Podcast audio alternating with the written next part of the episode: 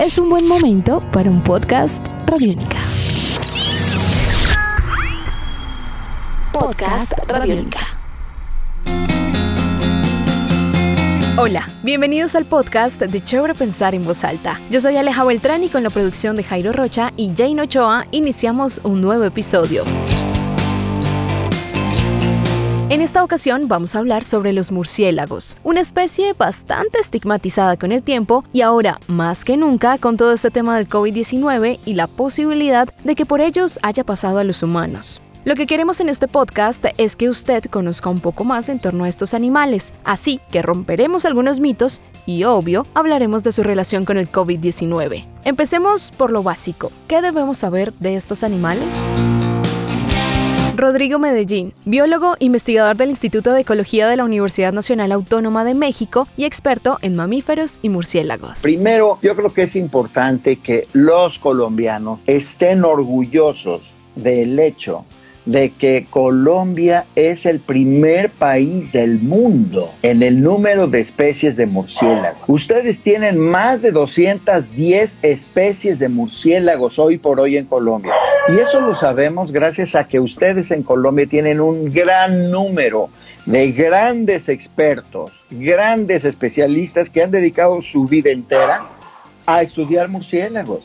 Esto es nunca visto. Entonces, de las 1.400 especies que existen en el mundo, Colombia tiene más del 15%. Tú imagínate, no son enviados del mal, no son los este, enviados del diablo, no nos van a pasar enfermedades. Al contrario, todos los días tenemos una conexión que nos da beneficios y servicios en nuestra vida diaria. Su vida está tocada por los murciélagos. Si hoy alguien tiene una camisa de algodón, ya están conectados, porque los murciélagos son los controladores de plagas más importantes del algodón. En la noche te vas a comer unas arepas, pues ¿qué crees? El maíz también es protegido por los murciélagos y nosotros hemos dedicado muchos años a demostrar lo importante que son los murciélagos como los controladores de plagas del maíz. Y en la misma situación estamos con el frijol, con el arroz, con el chile, con el picante, con el ají y muchas otras cosechas más. Algo me dice que con este podcast aplica aquel dicho que dice, a la cama no te irás sin aprender algo más. Así que sigamos en este proceso, porque su rol no se queda solo en el tema de control de plagas. Ellos también tienen una función muy importante en el ecosistema. Hay muchos murciélagos que comen insectos, pero hay muchos otros que comen fruta y hay otros que comen néctar y polen de las flores, hay otros que comen peces y así podemos visualizar el rol que juegan los murciélagos en los diferentes ecosistemas como uno, se alimentan de fruta y que dispersan las semillas de esas frutas sobre todo en los bosques tropicales. Eh, seguramente que ustedes en Colombia, si ahorita se van al mercado, van a encontrar una gran diversidad de frutas que hoy tenemos gracias a que los murciélagos han estado dispersando las semillas de esas frutas. Otra parte es que no sé si en Colombia ustedes tengan programas de reforestación. Pues nosotros también tenemos programas de reforestación. ¿Y qué crees, Alejandra? No necesitamos esos programas de reforestación. Los murciélagos lo hacen por nosotros. Nosotros hemos demostrado que los murciélagos dispersan entre 2 y 5 semillas por metro cuadrado por noche por metro cuadrado por noche, nada más échale cuentas. Entonces, si los dejáramos hacer su trabajo, resolveríamos los problemas de la deforestación en 10 años, en 15 años, ya los murciélagos estarían poniendo los, los arbolitos que deben crecer allí. Y la polinización. Hay muchas plantas que son ecológica o económicamente muy importantes y que dependen de los murciélagos para su polinización. Ahora, ¿qué diría yo como mexicano este, de respecto a los murciélagos? Si el tequila se lo debemos a los murciélagos porque ellos polinizan los agaves de los que proviene el tequila. Imagínate nada más esos papeles que juegan los murciélagos en los ecosistemas. Son importantísimos. Pero muchos de estos procesos y funciones importantes que tienen se pierden en algunos mitos que siempre han existido y también en su apariencia que a veces puede llegar a asustar a algunas personas. Pero de estos mitos, centrémonos en el COVID-19 y en la relación que tiene con los murciélagos. Que si vuela un murciélago junto a ti, estás expuesto al virus. Que si vives junto a murciélagos, estás expuesto al virus. Que si te metes en una cueva, estás expuesto al virus. Y todo eso es completamente falso. Veamos un poco de la información que tenemos acerca del virus SARS-CoV-2, el que causa la COVID-19. El SARS-CoV-2 está emparentado, es decir, comparte el 96% de su material genético con los virus de los este virus de los murciélagos es que este virus de los murciélagos y este virus del SARS-CoV-2 que causa la COVID comparten un ancestro en el pasado, pero eso no quiere decir que venga de allí.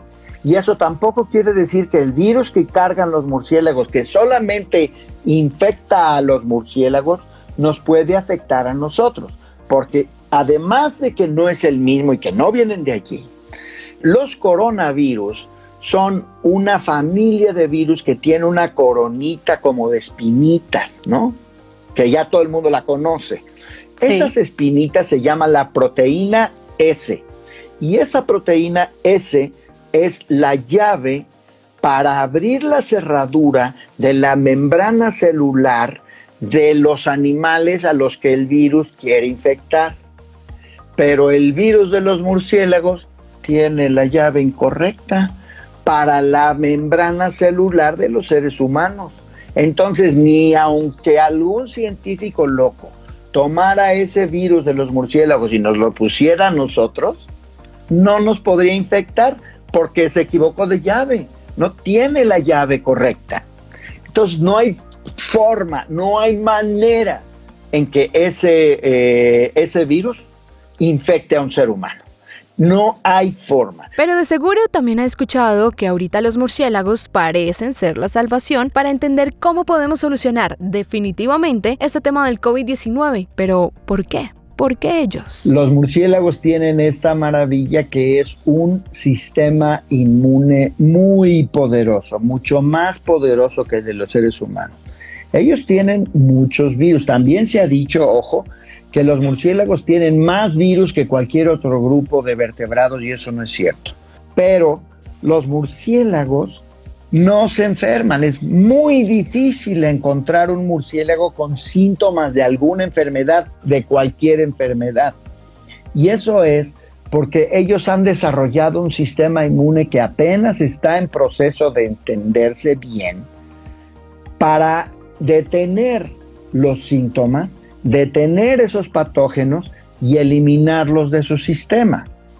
Por ejemplo, cuando los murciélagos salen a volar, como sus alas son desnudas, pero están vivas, no como las aves que tienen plumas, pero las plumas están muertas, las alas están vivas, los exponen a una pérdida de temperatura muy importante cuando están volando. Eso hace que el sistema propio, el mecanismo del metabolismo del murciélago se incremente y sube su temperatura hasta 40 grados centígrados. Sube para poder seguir volando y mantener sus alas vivas. Y como sube a 40 grados centígrados la temperatura, se mueren muchísimos de los patógenos, nada más por esa razón. Tú sabes que la, cuando nos da fiebre, esa es una defensa del cuerpo para matar patógenos. Hoy por hoy hay muchos grupos de académicos muy, muy responsables que están estudiando cómo podemos replicar el sistema inmune de los murciélagos para ponerlo en nuestro sistema inmune y hacernos ahora sí que los hombres murciélagos.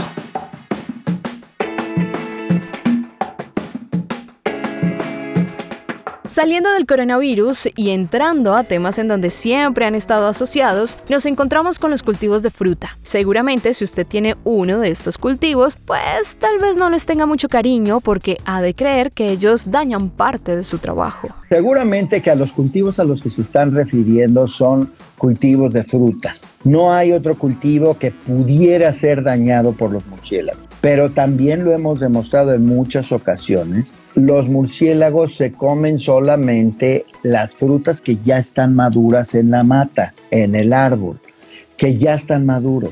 Los que están sazones, los que están verdes, no los tocan porque no son comestibles. Y al agricultor, la fruta madura en el árbol no le sirve de nada porque va a llegar podrida al mercado. Tienen que dejar que llegue un momento que en México le decimos sazón, que ya está tornando el color, que ya está empezando, que ya puedes tú cosecharlo y entonces va a madurar. ¿Ok? Esos no se los comen los murciélagos. Entonces, lo que están haciendo los murciélagos en todas esas huertas de mango, me imagino que es, o de zapote, o veto a saber de qué frutas son, este, es eliminar la posibilidad de que ese cultivo se infecte de moscas de la fruta, de otros insectos que puedan afectar realmente la, la, cosecha. Por otro lado, quienes tienen ganado también se preocupan por sus animales y la posibilidad de que los muerda un murciélago y así pueda llegar a transmitirles alguna enfermedad. Hay tres especies de murciélagos que se alimentan de sangre, tres de las más de 1400. Esas tres especies de murciélagos que se alimentan de sangre solamente viven en el trópico de América, desde el norte de México hasta el norte de la Argentina. De esas tres, dos son rarísimas, muy, muy escasas en todos lados y solo una realmente puede causarnos problemas de morder al ganado, etcétera. No es que los murciélagos esos causen problemas así, porque hay un virus, otro virus diferente que se llama el virus de la rabia, que lo puede transmitir cualquier mamífero silvestre o no silvestre. Hay muchos casos en donde eh, un zorrillo, por ejemplo, o un mapache o un zorro puede adquirir la rabia y convertirse en un enfermo rabioso, en un enfermo furioso, que lo que hace es eh, morder a quien se deje. Y ahí nos los puede pasar. Hoy por hoy sabemos que el, más del 99% de los, de los casos de rabia en humanos son causados por perritos o gatitos que no han sido vacunados. Y el 1% que permanece puede ser causado por esos zorros, por esos zorrillos, por esos mapaches, por esos gatos silvestres y en alguna ocasión por allá algún murciélago, no necesariamente el murciélago vampiro.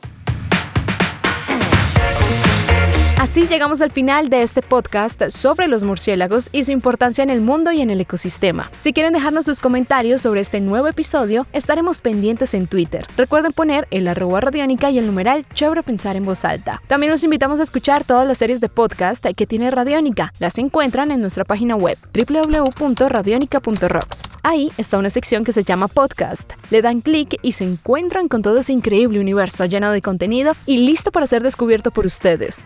Nos encuentran en RTVC Play o, si les queda más fácil, pueden buscar nuestro perfil en Spotify, iTunes y Google Podcast. Hasta un próximo episodio. Chao. Nuestros podcasts están en radionica.rocks, en iTunes, en RTVC Play y en nuestra app Radionica para Android y iPhone. Podcast Radionica.